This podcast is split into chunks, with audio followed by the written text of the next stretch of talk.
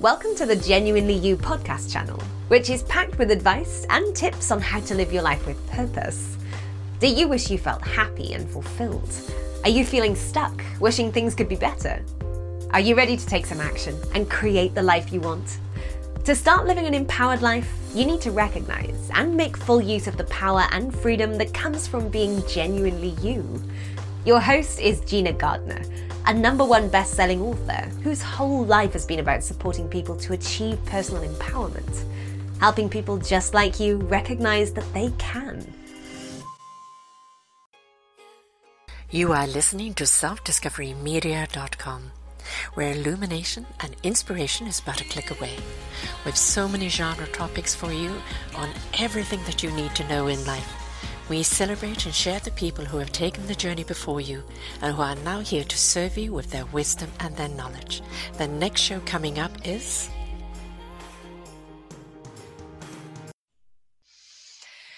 Good morning, good afternoon, and good evening, everybody. Welcome back to another edition of Choose Positive Living. I'm your host, Sarah Troy. You're right here on self discovery media dot com.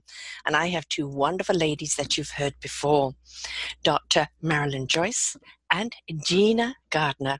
Both of them have given me such wonderful shows and information and wisdom that you just want to sit back and absorb and have your notebook ready, because it's that kind of information that will give you your aha moments and most certainly help you unblock some areas or be able to charge through some other areas that you just couldn't see. You just couldn't see it. But now with this knowledge and wisdom, you're able to actually understand what's in front of you. So please go back and listen to each one of their shows. It's right here on the blog. If you go to self discovery media dot com and put in their name, Gina Gardiner or Doctor Marilyn Joyce, it will lead you to all of their shows that they've done here with us on Self Discovery Media. And I promise you, you will come out of it a hell of a lot wiser than you went into it. But what's today's show all about? Well, it's about de-triggering the festive stress. It doesn't matter what religion you are, whether you're religious or not. It doesn't really matter whether you even celebrate Christmas. This is the time of year where stress goes high. You might work in the retail business or the entertainment business, and this is when everybody is out and everybody wants their food when they want it, or wants to purchase something when they when they want it, and they want it now, and the stress level goes up really, really high. On the other side of the things, it's trying to find that perfect gift in budget and something that you know the person will love, cook that perfect meal. We put too much stress on ourselves, but let us also not forget those that are lonely because they haven't got anyone in their lives, and those that go into depression at this time of year, and those that are on the street. So while we're de-triggering our stress, and uh, which is something we can carry over into the new year and every day of our lives, but festive stress is one that really kind of mm, turns up the steroids on it.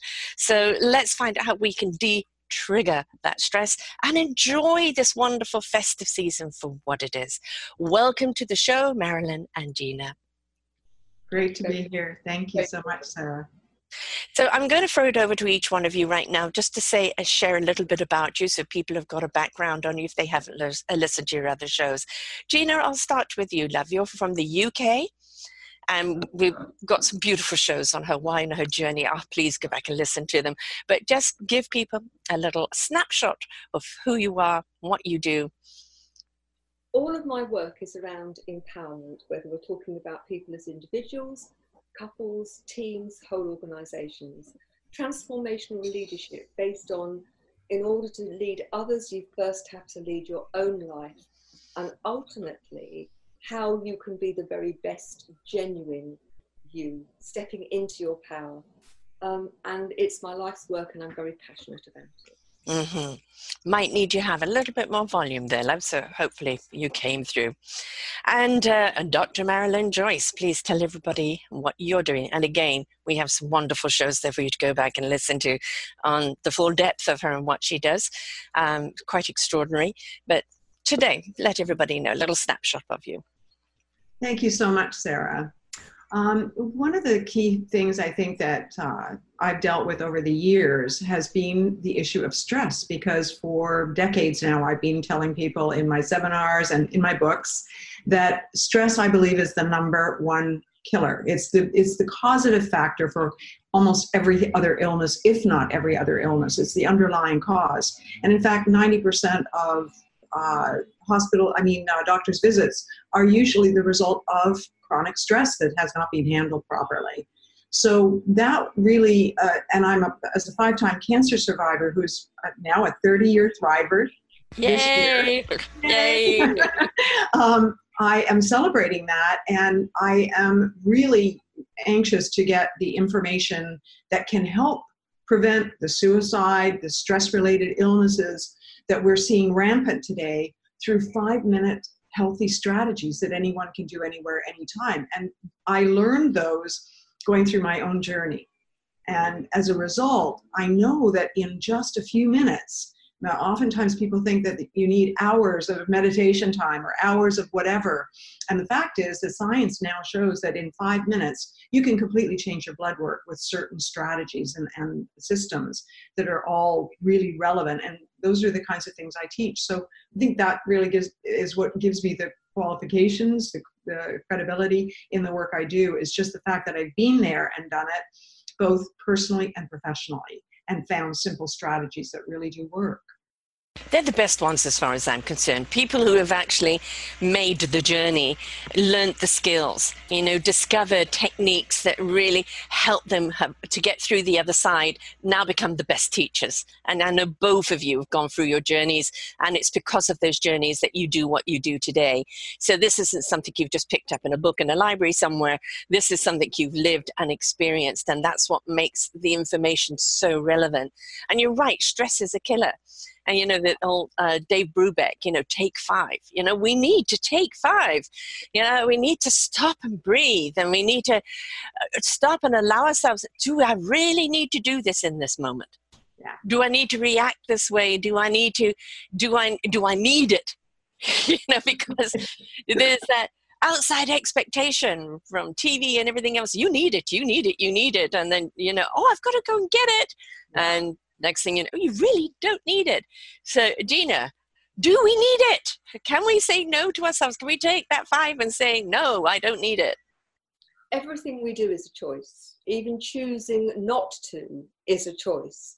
And ultimately, I think that people recognizing that in moment by moment, that they can take the time to consider whether or not this is something which is an emotional need, something that they're using to make them feel better about themselves, or it's something that actually is talking about what we need. What we need and what we want are very, very different. And I think we often mix them up.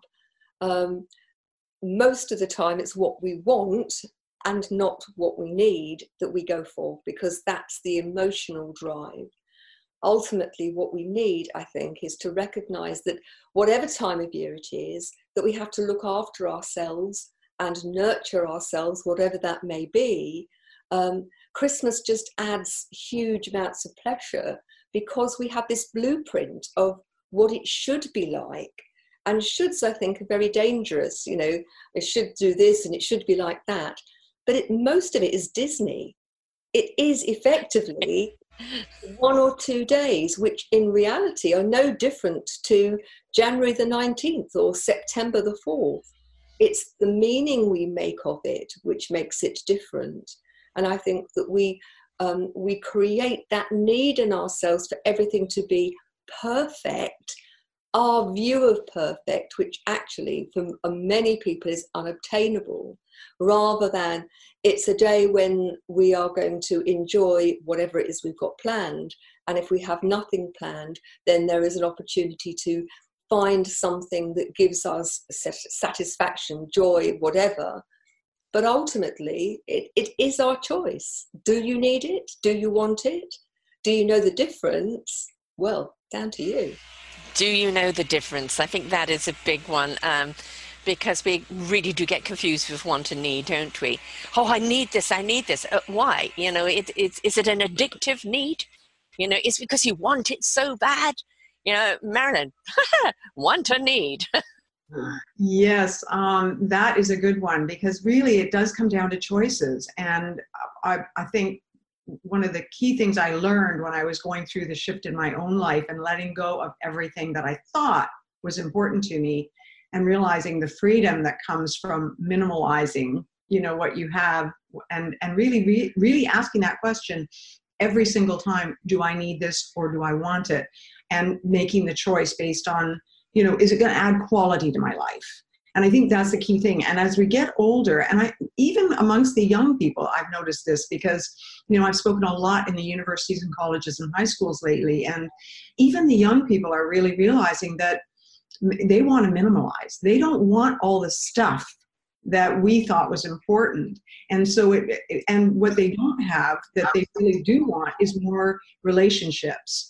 Uh, better quality relationships. And because they've been, they grew up on phones, you know, on devices, they are realizing that there's been a real negative aspect there, because they're not, they don't have those quality relationships that they, that they crave. And I think that's what leads to the, the rampant suicide and uh, the depression and the loneliness. It's amongst, you know, seniors and uh, young people almost equally now at this point in time.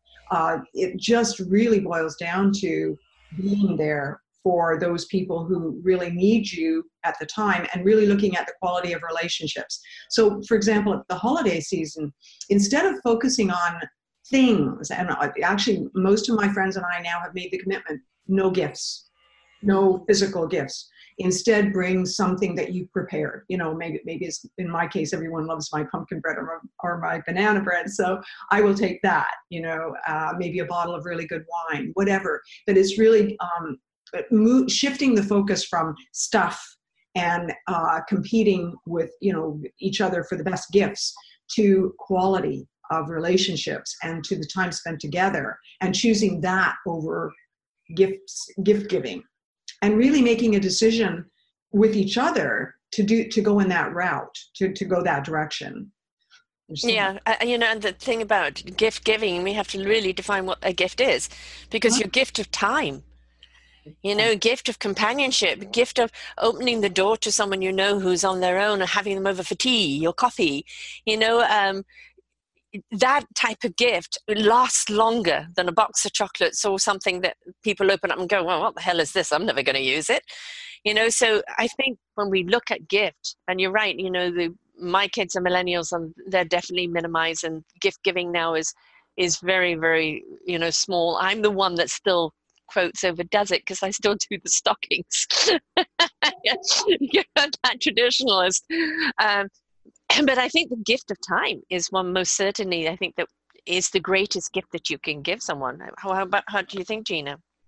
I think gift of time, and it's about the quality of time. Yeah. Uh, time and, and in and of itself is, uh, for me, I think, not enough. And I think lots of people believe they're giving time because they're in the same room, mm. but they're not necessarily present. Yeah. And I think quality time where you are being thoughtful about what the other person needs and would enjoy, and doing things together, whether it's as a couple or as a family or as a group of friends. Uh, there is a huge um, element that's that's beyond what you see. It's almost like the iceberg, isn't it? You've mm. got the, what's going on is the tip of the iceberg, but it's strengthening relationships. We know that has a huge impact on the immune system, uh, on people's sense of well-being. Being rejected, feeling lonely, we are hot-wired. Um, we're not that much evolved from cavemen and women. Mm. If you were not part of the group, then you wouldn't survive. And I think perhaps one of the reasons why there's so much stress at Christmas is because there is so much emphasis on getting with your tribe. And if your tribe either doesn't exist, or your tribe is one that is actually not at war with one another, mm-hmm. then that sense of disappointment, rejection, frustration is, is multiplied many times. So having a gift of time where you focus on each, each person focuses on making sure that the other people are having a good time and that you're doing something for them. I think you will find that you get the satisfaction because you've given the gift of thinking about the other person. And at the same time, you get the feedback from that is that you, the enjoyment that you have actually been able to give a true gift, a lasting one, something that is incredibly precious. You know, it, it's the equivalent of the gold, frankincense or myrrh. It's, it's taking that time to give a gift that has meaning, which is you. It shows that you care. Yeah. It shows that you're interested. You know, people don't want to be forgotten. They they want to know they count in life. And when you actually spend time with someone really interested and really asking the questions about their life, that interaction. You know, there was a, a video of a guy giving um, a guy on the street some money for food. Um, and he said, and no, no, he gave him some food. And the guy said, yes, but I want you to eat with me. And so the guy went and got some food and sat by him and they ate that meal together. And more than the food that his body nourished, the conversation is what his heart and soul needed for nourishment. And we forget about that nourishment, don't we? You know, and the thing is, is if you're going to go and give your time to someone, please put your damn phone down. But can right? I just say that, that when you're talking about that example where the guy, the, whoever it was, the, the person on the streets wanted them to eat with them, eating with someone, sitting down and breaking bread with someone, yeah. is a, a, such a sign of connection, mm. isn't it? Um, yes. In a way that, you know, handing somebody a plate of food, this connection is, is it's not even momentary, it's a second. Mm-hmm. But if you sit with someone and you talk with someone, you share your food with someone, that connection is a really deep one because it's nourishing the body, it's nourishing the soul. And it's making that, the connection so much more real, more authentic than it is, you know, I've handed somebody something, I feel good about me because mm. I've done something for them, as opposed to we feel good about one another because we truly connected. And learned so much from each other at the same time. Hey, Marilyn. Yes, absolutely. I, I completely agree with what you're saying, Gina, because really, it's the quality of the time with someone, and it's really about being present, fully there. You know, mindfulness is mm. a key word these days. And really what it boils down to is really being mindful in the moment with whoever you're with. And, you know, the, the we know from st- statistically that if you're depressed, get over yourself by doing something for someone else. Yeah. Yeah. And it really, it makes such a huge difference. I've seen it in even in my own life when I was going through some personal major losses, personal losses with my in, within my family. And I found that that year I went out and served the homeless, and not only served them, we ate with them. Mm-hmm. We talked with them. We shared with them. And it was like, the, it, again, it comes down to the experiences are what you remember. It's not the, the, the food. I don't even remember what we ate. Mm-hmm. Probably the same old turkey and whatever. Mm-hmm. But it was the conversations. Yeah. And they were fascinating. I was fascinated with what I heard. They were fascinated. We were all fascinated with each other. We have those memories. And when I have a, mo- a low moment, I can go back and reflect mm-hmm. on those memories and realize, hey, it's that easy to move yourself out of depression and loneliness just by contributing. And I yeah. think that's two things. Uh, yeah, we need sorry. to work with, you know, with our young people as well. Yep. Teaching them that, yeah.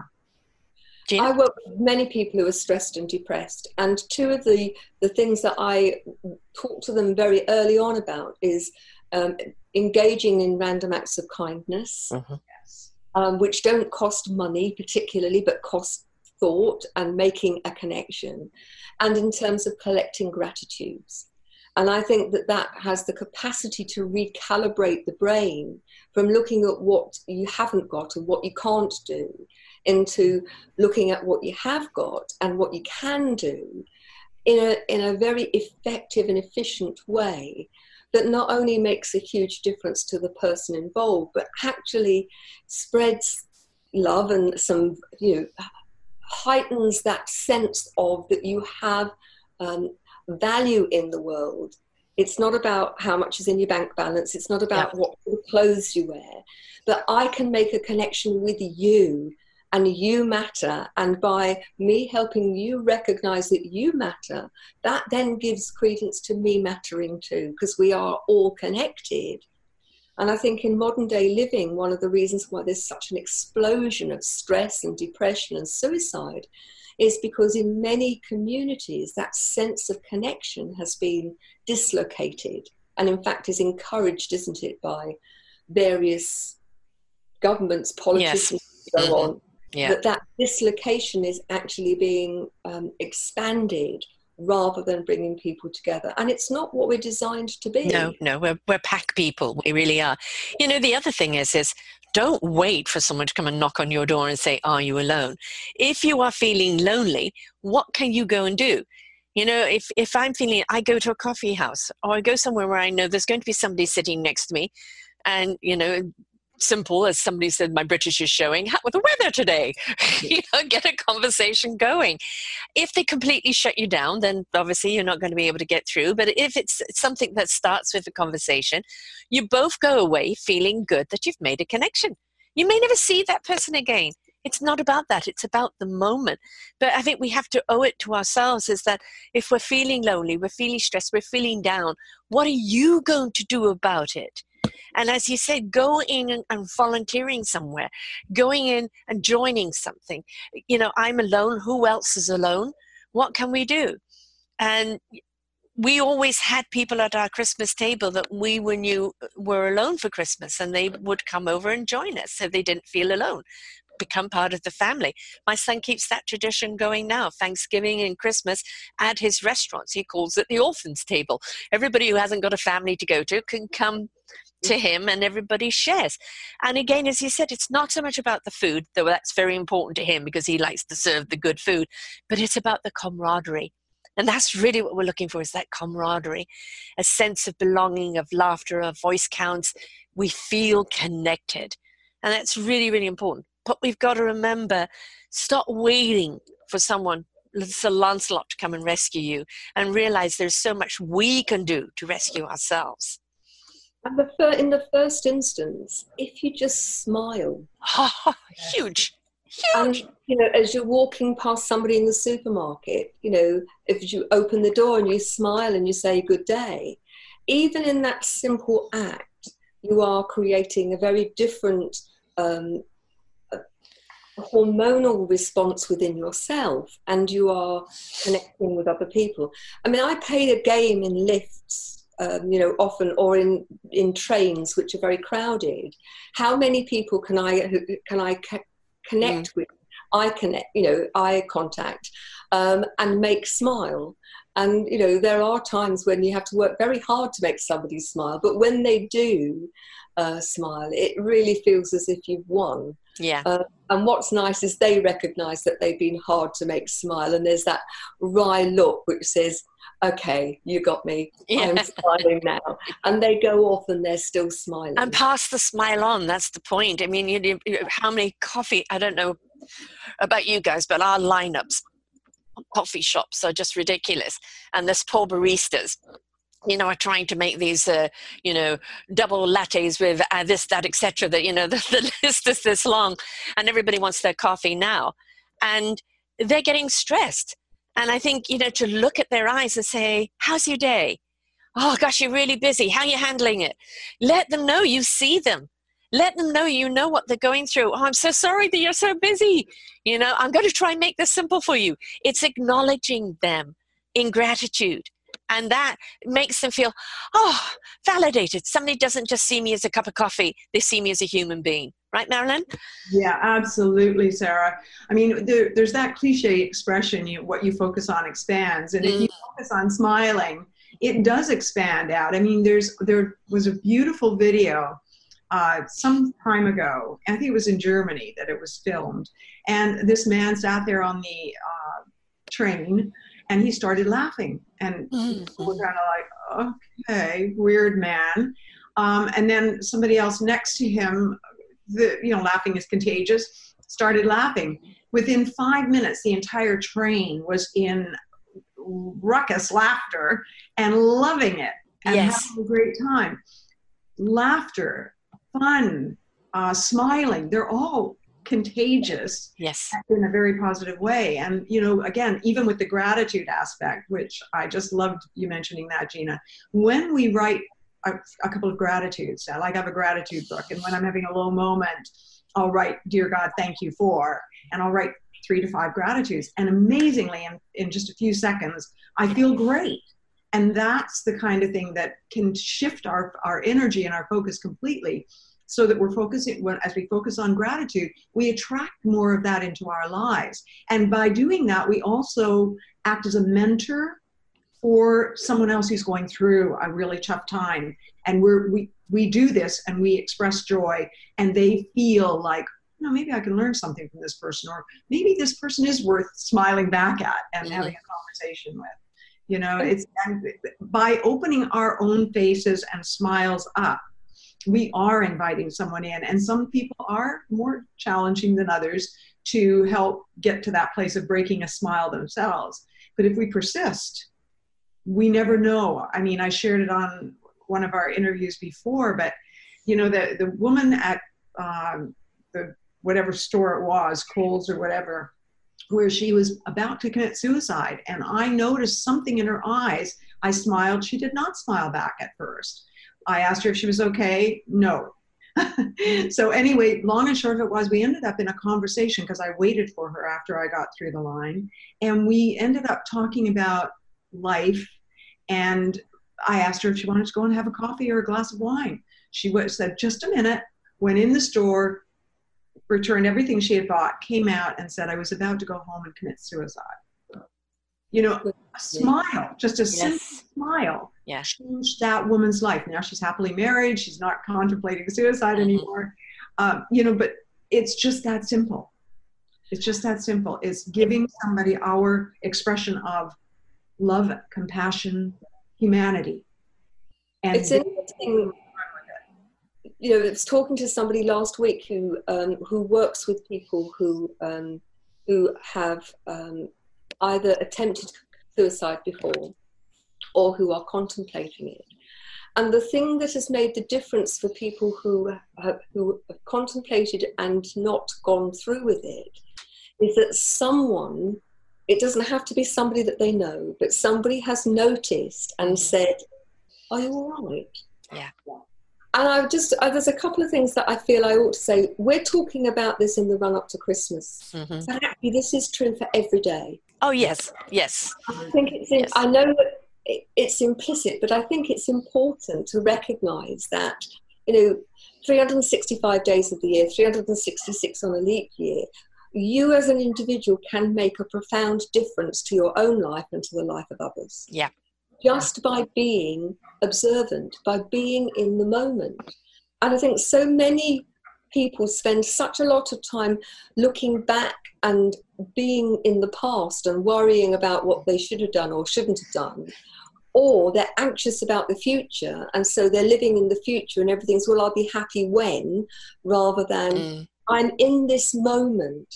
And for me, collecting gratitude is about, during the day, making it easy to notice things to be grateful for, making it easy to recognize that however bleak it may be, in terms of the weather, for example, using that as a metaphor, the sun's still behind the clouds. Yeah. And actually, this moment, even though it's dark, will pass, and the clouds will open and the sun will come out. There's plenty to be grateful for, to live for, even when life is pretty tough. And it sounds, you know, knowing something of your story, Marilyn, I don't know yours, but, you know, we've all had challenges in our lives mm-hmm. that could so easily have meant that we focused on the bleak, yeah. but we didn't. I think because we focused on our purpose. And, you know, everybody needs a purpose in life. And, you know, yes, we're talking about the festive season and how to de-trigger that stress and that importance of, I guess everything's got to be perfect. You know, if you're, if that's how you are over your festive season, that's how you're going to be over everything else in your life. So, you know, this right now, focus on this season and de-triggering and de-stressing it, then take the same pattern through every other day. But we, I mean, yes, you know, we've talked, Gina, about depression, and that's something I suffer from physically, clinically, um, uh, depression. And it's the despair. and, and you just think that you cannot get through the despair. But as you said, Marilyn, stepping into volunteering, stepping into doing something, for me, these shows have literally saved my life because they've given me a purpose. Because sharing this knowledge, I know, is going to make a difference in somebody else's life. And we may never see it. Sometimes I do get people actually reaching out and saying, this show had this impact on me. Most of the time, people just take the information unknowingly from what they've heard and apply it to their lives. But if we don't have a purpose in life, if we don't have something that means something to us, we are always going to be chasing something that's going to fill us or, or make us feel good. We've got to find that purpose, which is, what's your instrument? What's your gift to give to society, to contribute to the world? And if you concentrate on that, the inside out living, then you'll actually be able to cope with life a lot more.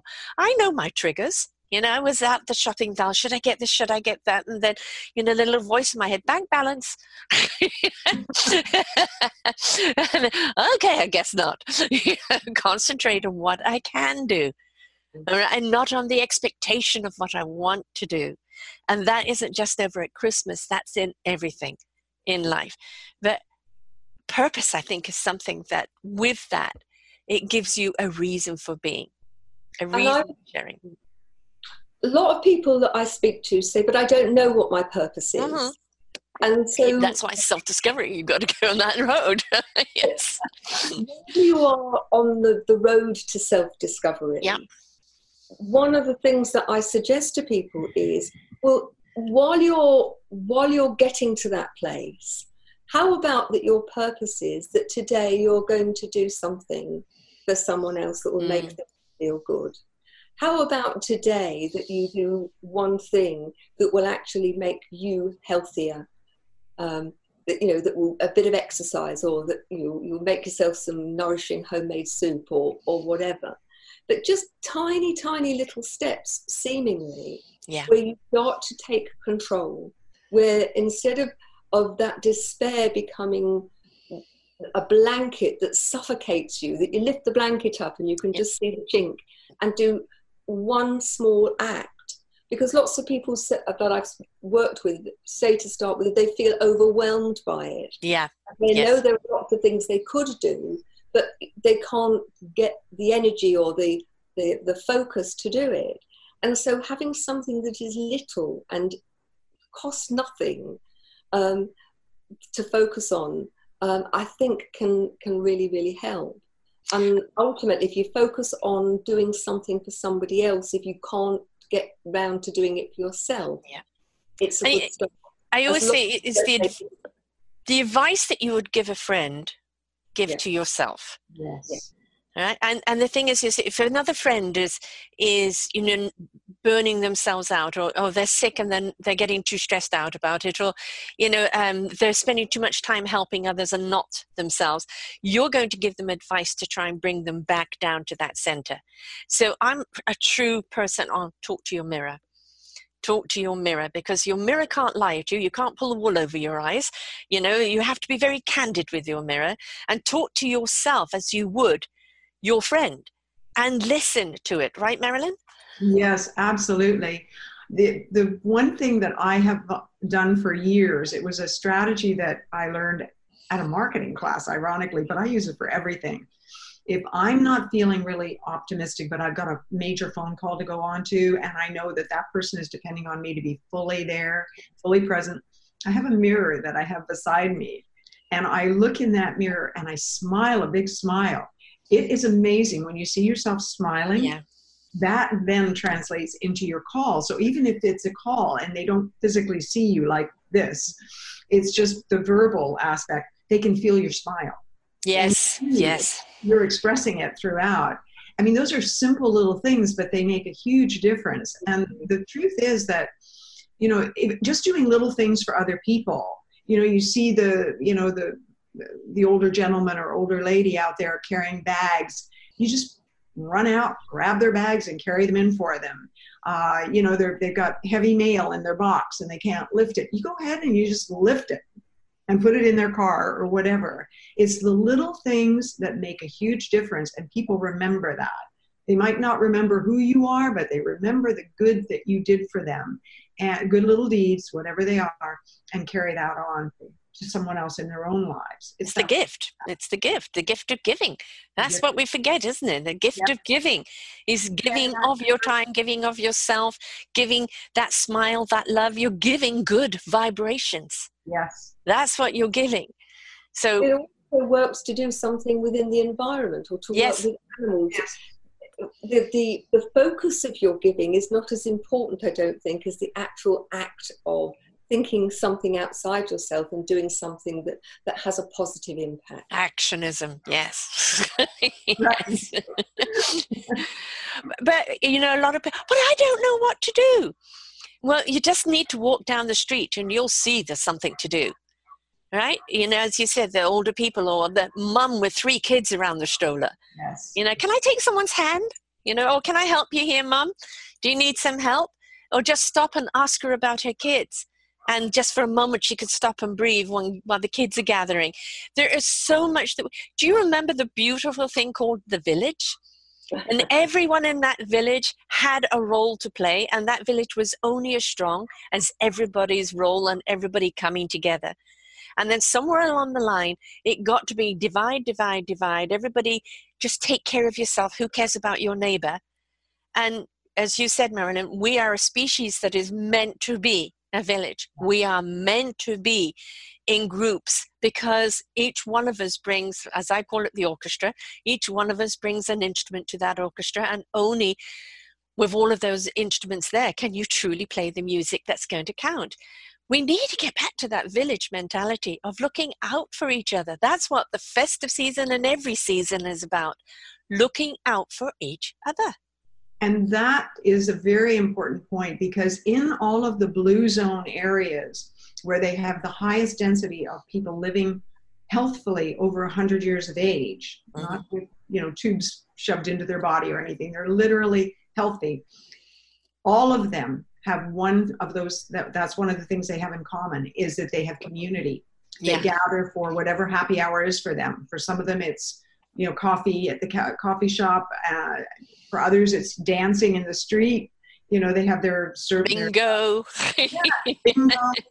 But it's something where they come together as a community and socialize. And that is so key. Again, interdependence. Humans are not supposed to be isolated. They're supposed no. to be interdependent. But for some reason or other, psychologists years ago came up with the idea that it was dependency. And they didn't differentiate properly the difference between dependency, which is not so healthy, and interdependency, which is healthy. And we need the interdependent community uh, activities in order to be healthy mentally and emotionally and spiritually. And as a community. Yeah. yeah. yeah. Gina? And I, I agree absolutely with everything you're saying. But if we're talking about the this particular season, you know, the Christmas season, mm-hmm. I think there are a lot of things that, that practical things that people can do um, on a general basis to, to really help themselves manage this season. There are many people who feel that they've got to do things because that's what mum and dad expect, or yes. that's what the no, it's tradition. Expect, mm-hmm. and you know.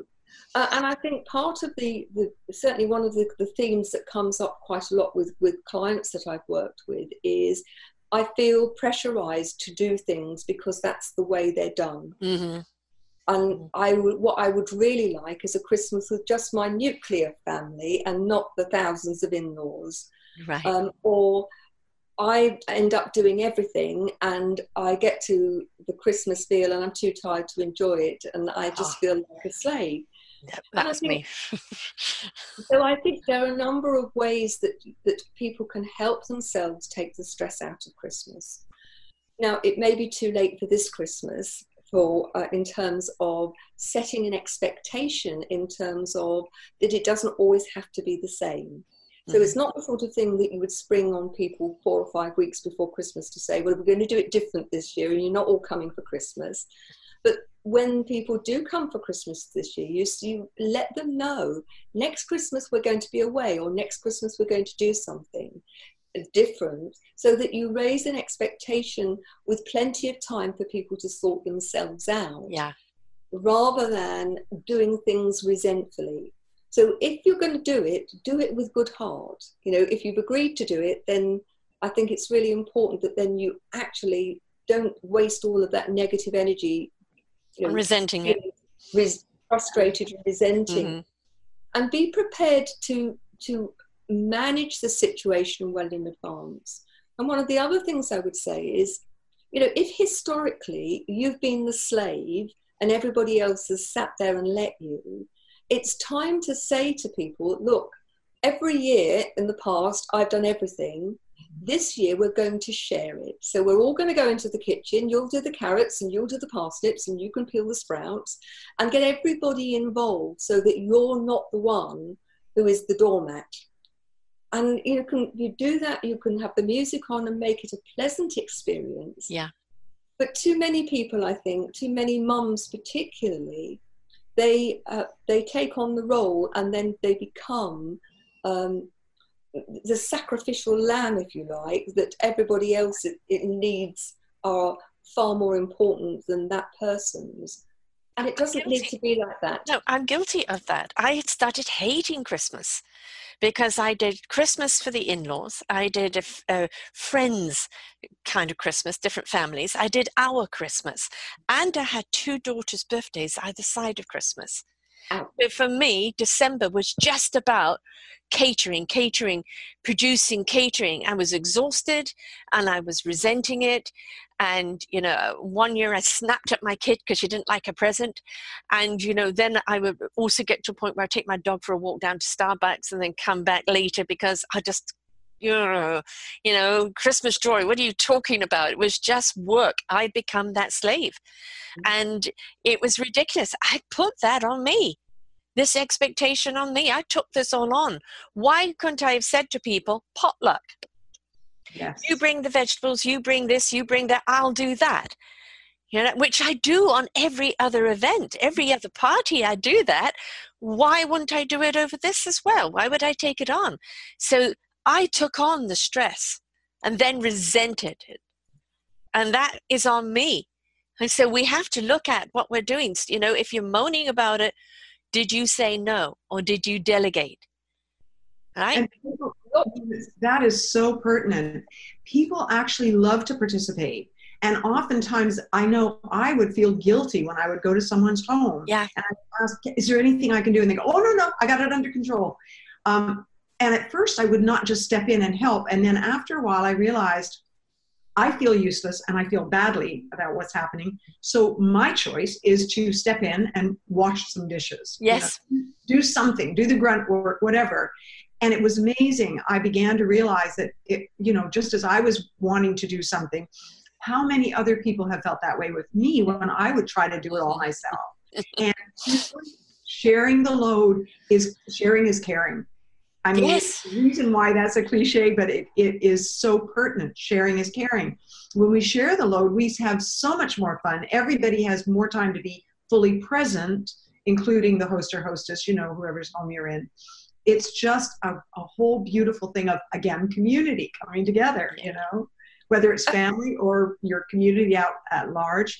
Uh, we do that all the time here. And that's one thing I will miss when I move is that there's a whole group of us that get together the day, the day after Thanksgiving and uh, the day after Christmas and July fourth, you know, all those days. And we have a potluck and it's yeah. amazing. You never know what's going to be there.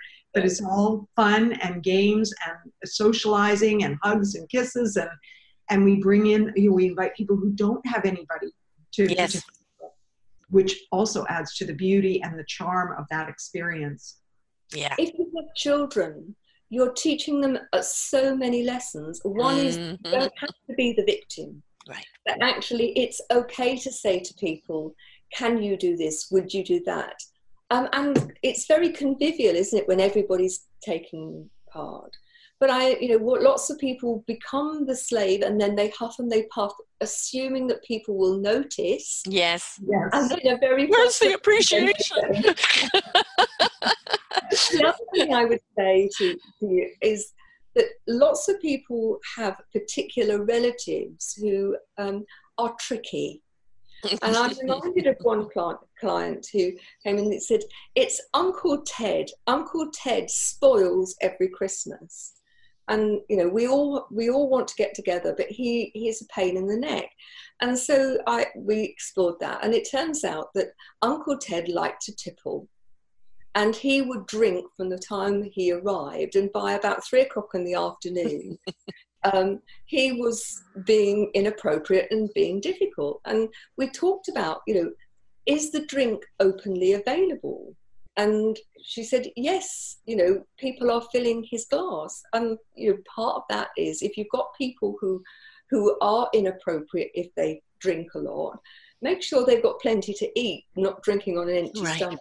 Mm-hmm. And, you know, limit it. And if needs be, have a word with whoever else is uh, generating um, the drinks to say, make sure there's small measures, make sure there's plenty of mixer in it. And, you know, that that it's not offered so often that it becomes a problem. Right. And I'm reminded of a little trick that I saw once on a television program, which they did with hardened um, uh, journalists who um, were known in Fleet Street to drink gin and tonic and drink doubles of it very, very hard. So they did an experiment where they had a saucer with some gin in it, and they tipped the glass upside down, and the so only the rim of the glass had gin, and the rest of it was lots of iced tonic and a slice of lemon. And they had some which were proper gin and tonic, some which were strong gin and tonic, and some which were gin just on the rim and tonic. And they could not tell the difference. And that's because the perfume and the flavour was on their lips and they could smell it. Um, so, you know, be sensible. If you've got someone or some people who drink becomes difficult, then orchestrate it so they don't actually get drunk by three o'clock in the afternoon. Right. Yeah, and I think it's also okay to say, you know, I'm sorry, no, Uncle Ted, if it's just going to be so honorary, you know, you know, it's uh, we're always busy making concessions for other people instead of asking them to rise up to better behavior. Yeah. Right? Just yeah. because they're a relative doesn't mean they have to come if they're misbehaving, whether it's drink or whether it's something else. It's like, I would love to invite you, but however, you upset everyone. And if you wish to change your ways, I'd be glad to have you. But otherwise, I'm afraid I can't. And sometimes that candor needs to be there. And, you know, gently, nicely. One doesn't have to be nasty about it. But sometimes they don't realize they're being such lollyboggers. On this particular occasion, Uncle Ted was ancient, and I think got the beginnings of dementia and so on. Right, yeah, so different, different case, but yeah. But I absolutely accept what you're saying. That, you know, if you're coming to join us, great, we'd love to have you. Yeah. But actually, this is our expectation. Yes, expectation, that's a beautiful word. Yeah. Let's look at um, the expectation. I mean, we've talked about the food, you know, and get people to come in and help with you, do a potluck, you know, um, it's at so-and-so's house, they're going to do the turkey, but we will all bring everything else and the trimmings, and everybody brings a bottle or whatever the case is. But, uh, and we've talked about the gifts, decide ahead of time, you know, um, should there be a gift or not? And I'm always one that if you're hosting, you should bring a gift for the host. Um, because that host has cleaned the house and done everything else, et cetera. You know, gratitude, again. Uh, just get up and do the dishes and all of that. But there's also this expectation is that because somebody's, quote, set the table for Christmas, they should also provide the cheer. And I think that we've got to realize if we're going anywhere, whether it's a Christmas event, Hanukkah event, whatever an event, anywhere through the year, bring your own cheer. Don't expect yeah. somebody else to push that button for you. Hey, Marilyn? Yes, absolutely. You know, I think that it's, again, it comes down to participating fully. Yes. You know, what, and, and asking ahead of time, is there anything I can provide? Is there anything I can bring? Uh, and people, you know, generally speaking, if they get asked that question, oftentimes they don't get asked. Yeah. But if they get asked, they'll say, well, you know, really, all we really need is maybe if you could bring uh, a bottle of wine, or um, or maybe they'll say, you know, dessert would be great, mm-hmm. you know, that type of thing. And it's just a matter of asking and always participating. And I totally agree with you, uh, Sarah, on bringing a gift for the host or hostess. You know, it doesn't have to be something big. It can actually be something that you've made yourself. I mean, I've done, you know, a, a my banana bread, like I said, is a big favorite, and so is my pumpkin bread. So I will often do that, wrap it all up, you know, look, so it looks really pretty. And that's something that is homemade from my heart. They love it, you know, it, and it can be that kind of thing. It doesn't have to be a lavish gift if you don't have the funds to do that. Right. But if you can't, you know, whatever it is. And, you know, the other thing that we often forget is over the years, and I, I hate the word white elephant or whatever the term is for things that you've received that you're not going to use. There's no question that there, what, what you may not ever use would be somebody else's joy. Yeah. And if you've got a beautiful item, a piece of artwork or a vase or, um, I can't, you know, a lamp, I don't know, you know, anything that's really nice. I'm not talking about broken pieces of junk. I'm talking about something that's really nice. And you know that that person who's hosting the event loves that kind of thing. Mm-hmm. Wrap it up and give it to them. You know, you don't even have to say it's new or used or anything else. It's just, I saw you, uh, I noticed that you really like this, and I'd like you to have it. I mean, regifting is okay. Not everybody who gives you a gift is, is going to get it right. Maybe it's something you've got or you just can't use. And what are you going to do with it? Throw it in a cupboard? And right. So, as you said, there's somebody else will get more appreciation out of this, and it's okay to regift. Gina, yes. What do you think of regifting? I think it, it's horses for courses, isn't it? That, you know, if you're in a in a situation where you know somebody would really like that, yeah. I think it's done yes. with thought, then I think it's a great idea. But I think if you're talking about gifts, there are all sorts of other alternatives. Mm-hmm. Secret Santas, where you yes. put a, a, a price tag on it. And it can be as, you know, as, as little in English money of five pounds, which is about seven dollars. And we've done that uh, for a number of years with particular friends. Where, but the but it's seven dollars or five pounds. But it has to be something that you've taken a ticket out, that's happened, you know, previously when you've met, and that you're buying a Secret Santa um, for somebody else. They don't know who's got them, right. But you're doing it because it's something that you think will make them smile or make them, that they'll appreciate. Yeah. Um, or it can be just a potluck Secret Santa where everything goes in and it's just uh, uh, luck of the draw, which particular thing yeah, that you get out. Or that you you put a, a, a price tag on something and say um, it's got to be for the garden, or it's got to be mm. something that you can uh, that you can use in the bathroom, so that you have a theme, and you can have a lot of fun actually yeah. rooting around shops and finding something that's a bit unusual within your price range. But if you've only got one present to buy within the Secret Santa for whoever, it's not so bad. Yeah. Rather than having to buy the whole nine yards, it takes the pressure off, doesn't it? Yeah. Yeah. Yeah. Yeah. In, we talked earlier about people coming together and playing games. My kids are huge on, you know, board games and things like that. In fact, actually, my son-in-law courted my daughter through board games.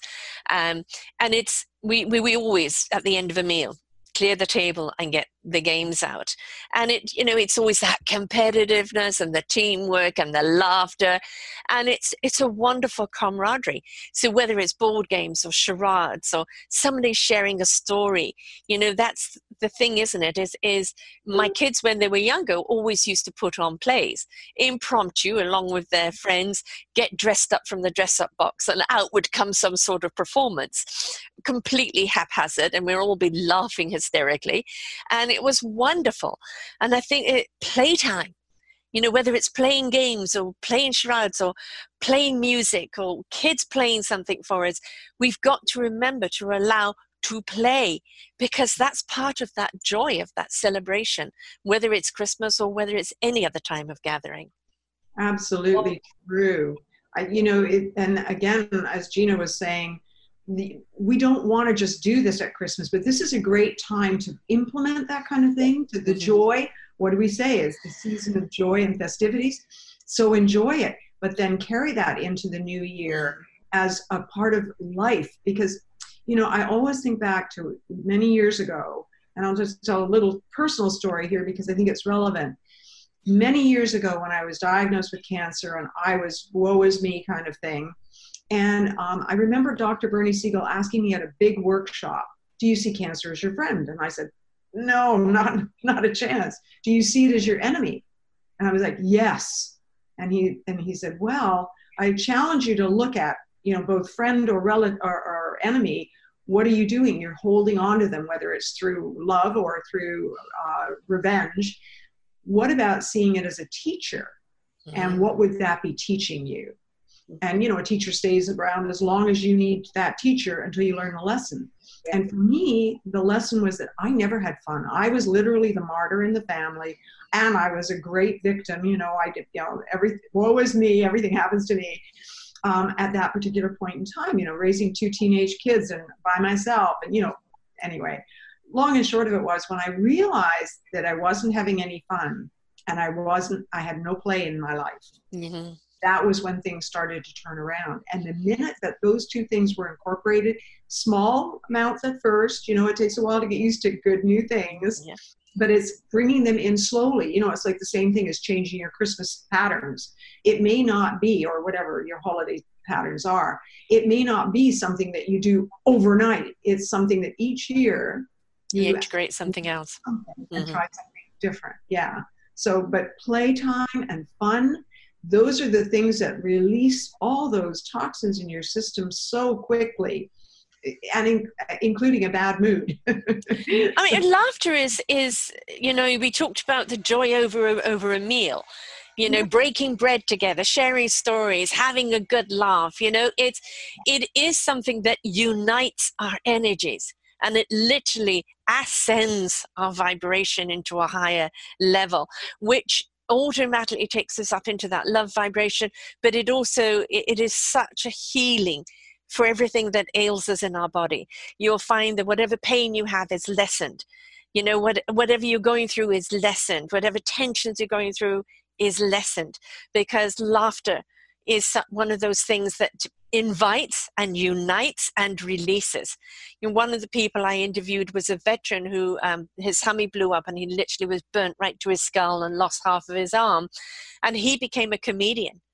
And that comedian, you know, running his hand through his hair, because he's, he's had got an easy skin, you know, never mind hair, but making fun of life and is, was a way for him to get through it. And we forget to to laugh because we take everything so seriously. And laughter is something we have to have. If we're not having laughter, we're doing something wrong. Hey, Gina? At a physiological level, when you laugh, you are releasing the feel-good hormones, endorphins, mm. dopamine, serotonin. They're the greatest antidote to the stress hormones. Yeah. If you're not laughing, the other thing is exercise. You know, yeah. But laughter is something that is easy to access, isn't it? You can, you know, whether you're looking at, talking to people and laughing with people, but even if you're on your own, you can look at a comedy show, or you can yeah. look at things on on YouTube that make you laugh, because there there are cats doing stupid things with mm-hmm. or whatever. It doesn't actually matter what the trigger to the laughter is, but in doing so you relax, the stress gets gets lifted, as you say. And I think that, you know, if we could find more lightness in our life, mm-hmm. more laughter, more more um, opportunities to play. I think, you know, over um, uh, the last few generations, playing has become almost defunct. You know, a taboo. Children, children mm. have to grow up too so oh. quickly that they don't learn how to play unless they've got a piece of plastic that's beeping at them. Yes, yes. They're learning to use our imaginations. And I think as adults, we often, you know, we were good at storytelling or story writing mm. at school. We were good at doing those things, and we've lost that art. And I think being creative, giving oneself an opportunity, whether it's drawing, painting, cooking, mm. you know, or being creative in the garden. Um, but, you know, if you could put more laughter, more play and more creativity into our lives, I think you would see a huge improvement in physical, mental and emotional and spiritual well-being. Yeah, just a note on, on tablets and phones and things is that they've done some research now on children that are given to it as babies and young, and they've seen that the brain is not developing. Um, and, and that it, it's more like brainwashing, and they get stuck in that particular zone and just do not develop. Well, that's the same you know, even as us, you know, we can get brainwashed with the T V, with the constant being on the phone. You know, it means when we're not connecting, we're not attaching to anything. We're just letting something speak at us and we're not interacting with anything. So, you know, I think the big word here is interaction. And that interaction, it will bring about the laughter, or bring about the joy, the togetherness, you know, the cohesiveness, um, that connection that we feel that we belong. Um, so it's that, but if we're not willing to interact, you know, because we're stuck on the apparatuses, or we're too shy to go and join anything, or we prefer to be the martyr, you know, we, we're going to lose out. So we've really got to interact, as whether we're saying Christmas is going to be different next year, or an email out to everyone even now and saying, you know, it, it's um, it's it's particular silent Santa, or nobody spend anything more than ten dollars on a person. And of course, in, in uh, the U S, you've got Thanksgiving coming up, and Thanksgiving is as big a deal almost as Christmas, isn't it? Minus presents, but as far as gatherings and turkey, there's so much emphasis, far more than we put it on here in Canada. Um, And it and it becomes very, very frantic. But what happens after Thanksgiving? Black Friday shopping. And then there's the hysteria shopping. So, you know, before I give you your pieces to close out the show uh, with, let us look at the shopping frenzy and, and how we can not get caught up with it. Or one of the things that's extremely important to remember when you're out there shopping amongst a hustle and bustle of people, please remember your manners. Yes, absolutely. Yes, I and you know, that's a really good point, Sarah, because when you're out shopping and people are rushing past you and they step on your foot, or they knock your cart, or they get their cart in the way and they won't move it, um, and there's never an apology, I, I used to get frustrated with it. And what I found was, and people always say, oh, you're, you don't need to apologize first when you didn't do anything wrong. But sometimes just by saying, you know, I'm sorry, I think I might might be in your way, that often will alert the person to the fact that, no, you, it wasn't you that was in the way, it was them. Yeah. And then they will say, oh, oh, I'm sorry. And it's amazing, you know, it's like you were saying earlier about, um, well, uh, I'm just going to say counting, uh, keeping people accountable. Mm-hmm. Or, uh, you know, really holding people to a higher standard. People will do what we expect them to do if we come from a place of honoring them mm-hmm. uh, first, right? So, yeah. you know, in the hustle bustle, I think it's it's fine to say, oh, I'm sorry, was I in your way? That it's way, the high road. Yeah, it's, it's the, high, the road. high road, isn't it? And that's what we have to have, because things trigger. Yeah. So easily, and it can get at, we see it all the time when they open the doors. I don't know if you see it, Gina, when, because I don't know if it's like this in the U K, but in the States they'll open the door on Black Friday or on Boxing Day, and herds of people go in and they trample over each other, or yeah. they kill somebody for a T V, literally. I mean, it's just utterly ridiculous, and it's a hysteria. It's a hysteria, and it's, if we don't kind of rise up and take the higher road and, you know, mind our P's and Q's and, and take that deep breath, um, we are the ones that are going to get caught up in that hysteria. And then what about the people that are working there and mm-hmm. what they've got to put up with? So, you know, courtesy, manners, it's really, really important at this time of year. Yes, I would agree. Yeah. It, it, it's, again, going back to that respect, isn't it? You know, like, yes, you could be frustrated. They've sold out already of what you want. But is that the salesperson's problem? Right? You know, uh, uh, you're in a long lineup. Is that their problem? Now, of course, stores could open up more lines instead of, you know, one person and there's fifty people waiting to go through. Um, then talk to the management about it. Don't take it out on the people on, on the thing. But uh, I think a lot of it is common sense. It's the others is do unto others as you would like them to do unto you. So if you would like them to treat you courteously, then do the same. So don't get caught up in the hysteria, because it's so easy to trigger all of those expectations, all that hysteria, or I've got to have, I've got to do, I've got to that. No, you ain't got to do nothing but calm down. take take five. Yeah, take five. Reassess. You know? Put on some music. and start boogieing around the room and then go, okay, all right, what do I really need to do? You know, so. Just before we leave the shops, one of the things that I think would make such a difference is if you are being served by somebody who, and they often look very tired and very fed yes. up, yes. is you make eye contact, that Absolutely. You smile, and that you say, thank you, or, yeah. you know, not long now, but you're doing yes. a great yes. job, and thank you very much, yeah. because you watch people just grow as they you recognise that you have noticed them, that they're not yep. a robot, that they are an individual. Um, and it's their Christmas too. Yes, exactly. And they're putting all these long hours in and they don't get the appreciation for it or any extra bonus or anything else. So yes, the patience, the courtesy, the respect, the kindness, all of those things need to be in your vocabulary. You know, when you're going out there and you go, I'm going to go and face the shops. And the other thing is, if you are shopping for actual gifts, do it early. Yes. Do it early so you're not going to get caught up with, with that. And of course, um, yes, you can buy from Amazon and all these online, but please remember to support the smaller stores. If not, they will not be there. So, you know, go along to those artisan stores or those small chains and, and, and support them because we need that community. We yes. don't want everything to be online. Uh, some things are convenient that way. Um, other things, the actual tactile of being able to touch and feel and choose something from, you know, the look of it instead of all online.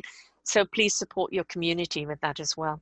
So we're going to close off with each one of you sharing some of that uh, festive wisdom for, for people. So Marion, uh, Mar- Marilyn, would you like to go first?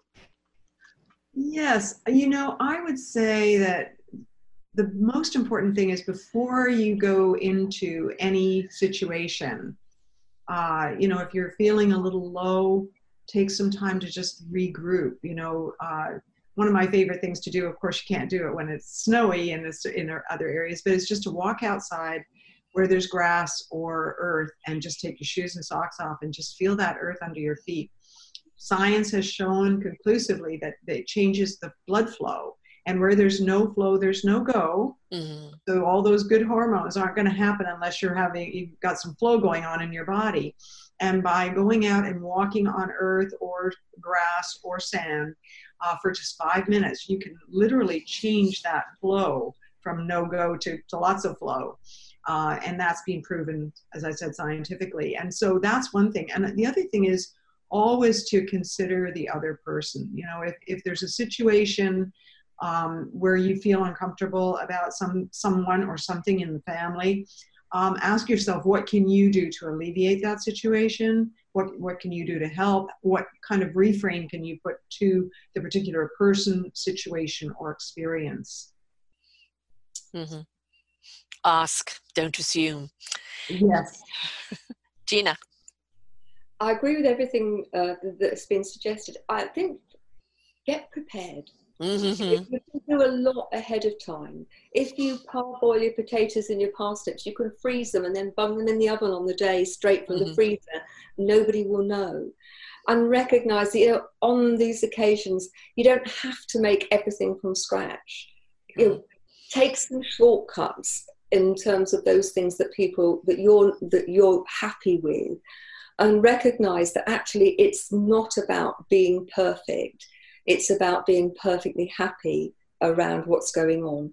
If there's frustrations, it's your choice whether you focus on those or you focus on the being together. Ultimately, it's about being with people and sharing with them and really communicating.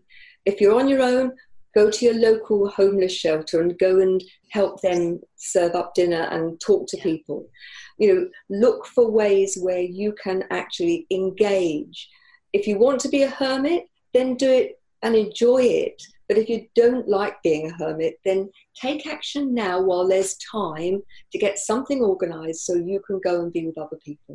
Right. And there's plenty of opportunities wherever you live. Yep, I mean, the churches, the communities, uh, the, the, you know, the homeless shelters. And, you know, also the other thing is a lot of people travel at this time of year and they don't know what to do with their pets. Mm-hmm. So maybe you could be a volunteer pet um, uh, babysitter, maybe in their home or the animal in your home. And that means you aren't alone for Christmas. You've got this wonderful companion there. And people can go away and travel knowing that their animal has been well looked after. So, you know, let us not forget uh, those aspects of it. Um, but that's where I'm saying the onus is on us. Instead of going, oh, I'm going to be alone again, go, well, what can I do differently this year? And instead of going, oh gosh, you know, how much do I budget? You know, look at your budget. Okay. And you're going to be buying for X, Y, Z, Z, and D. Okay. So what does that mean per person? And stay within your budget. You know, if you're going to be cooking and go, you know what, um, I hate peeling the Brussels, delegate Brussels to someone else. Um, if, and of course, you know, I've got vegan kids as well. So it's different total foods for that than the other. So, okay, then that's the case. You bring a vegan dish. And we will attempt to do other things, but we don't have to do everything. Delegate. It's okay. And that also means everybody gets up with clearing and washing dishes and putting away and everything else. It's that camaraderie of togetherness. We're in a world right now that is begging, begging for community and to be connected and to know that we count. You know, we're looking for connections. And they're there. Everybody's looking for that same thing. It's just like pieces of Lego. We're just trying to find the right fit. And you're not going to find that from your room or behind a computer moaning. You're going to find it by getting out there in life and interacting and participating. So watch for the triggers. And the moment it comes up, I've got to. No, you haven't. Do you really need to do this? What parameters have you set for yourself beforehand, and stick to them so that you're not going to actually trigger any of that stress. And if you do get stressed, don't forget to breathe. Don't forget to take five, and then have a damn good look at it in that five minutes of like, is it something I really have to do? All right. Thank you so much, ladies, for sharing with us today. This information, although it's around the festive season, is around the festivity of life. And we really got to get out there and be more festive with our lives and enjoy our lives and stop being so stressed out about it and understand what the triggers are that causes those stresses and use the wonderful tools that both of you have uh, to making sure that it doesn't consume us, because life is about joy and laughter. It is about celebration of each other. It is about unification. So let us step up and be a part of that by participating. So thank you so much, Marilyn. Thank you so much, Gina, for being with us here today. A pleasure. Thank you very much indeed. And as I said, please you go to self discovery media dot com and you put in Doctor Marilyn Joyce, all her shows will come up. You put in Gina Gardiner, all her shows will come up. And uh, obviously you go to our show here on the blog. They've both written a piece on T- tools and tips to deal with the season and the stresses, and uh, you just have to look at de-triggering our festive stress, and you'll find that show there. And don't forget to subscribe to our YouTube and to everything else. And remember, Christmas and every day of your life is meant to be something you're meant to celebrate, and we can't do that if we're so busy bogged down in the stress of it all. So take some laughter, step it up, and go and find your joy. Until next time, folks, bye for now. We hope that you enjoyed the show and were inspired. Come and visit us at self discovery media dot com and see what other shows we have for you. And please do visit our self discovery community dot org and see how you can be a part of giving back. Thank you very much.